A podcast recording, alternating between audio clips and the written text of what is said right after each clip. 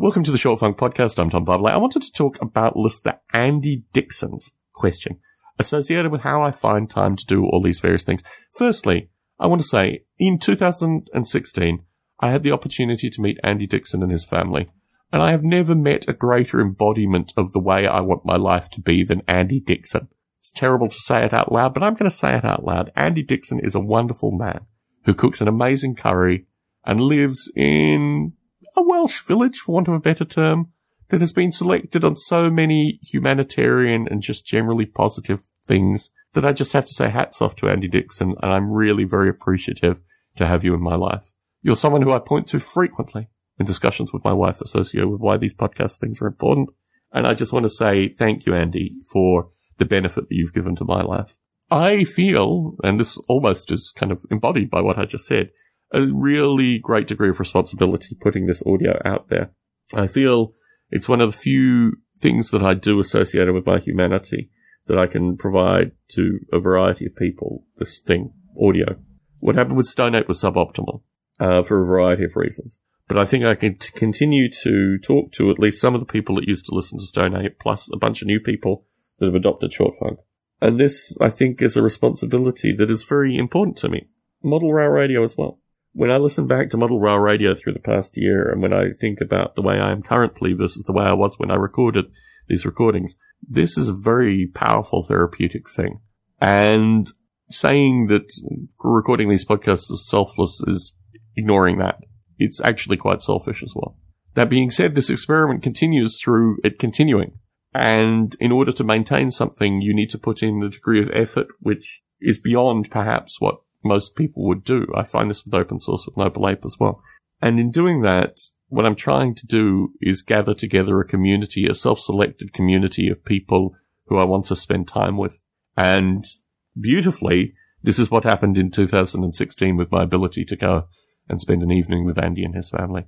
That I've self-selected a group of people that I want to spend time with. How selfish is that? so that's where I find the energy associated with these things that I think I've been given a series of skills and a series of insights, which I've tried to perfect in some way and which I've tried to enact in order to get people who I want to spend time with involved in my life. The nature of my life is very much associated with moving. It's very much associated with failing to maintain lasting friendships and failing to maintain human interactions. And what's curious, particularly going back to Australia, is the number of people that actually want to see me. Like really want to see me. Very, very curious to me because I think of myself as just a bad friend on a number of levels. But what I can cultivate here through these podcasts is my voice and my ideas and an ability to reach a bunch of people. And certainly when this is talked about associated with something that I might lose professionally, like people may not know this, but a number of technology companies actually don't allow people to do what I'm doing currently a number of technology companies don't allow people to maintain open source projects or do a variety of things.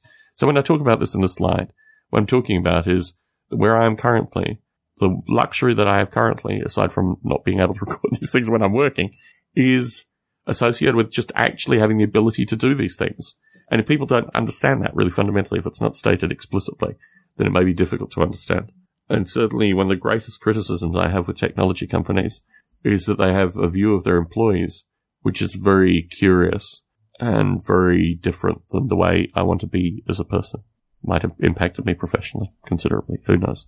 So yes, social responsibility, social advantage, a variety of things motivate my recording of these podcasts. We talk about things like Noble Ape as well. I think it's a responsibility. It's a legacy. It's something very real and something I've seen in other people where when they stop doing these things, they disappear. So for the amount of time I have on this rock, I want to at least try to appear as much as possible and do things that hopefully will impact people sufficient that they will use it to change things and this change, this movement towards some greater ideal. You know, it takes a lot of work. It takes a lot of effort. That's why I put out these podcasts fundamentally. Really selfish stuff. Tom Barbalet in San Jose, signing out.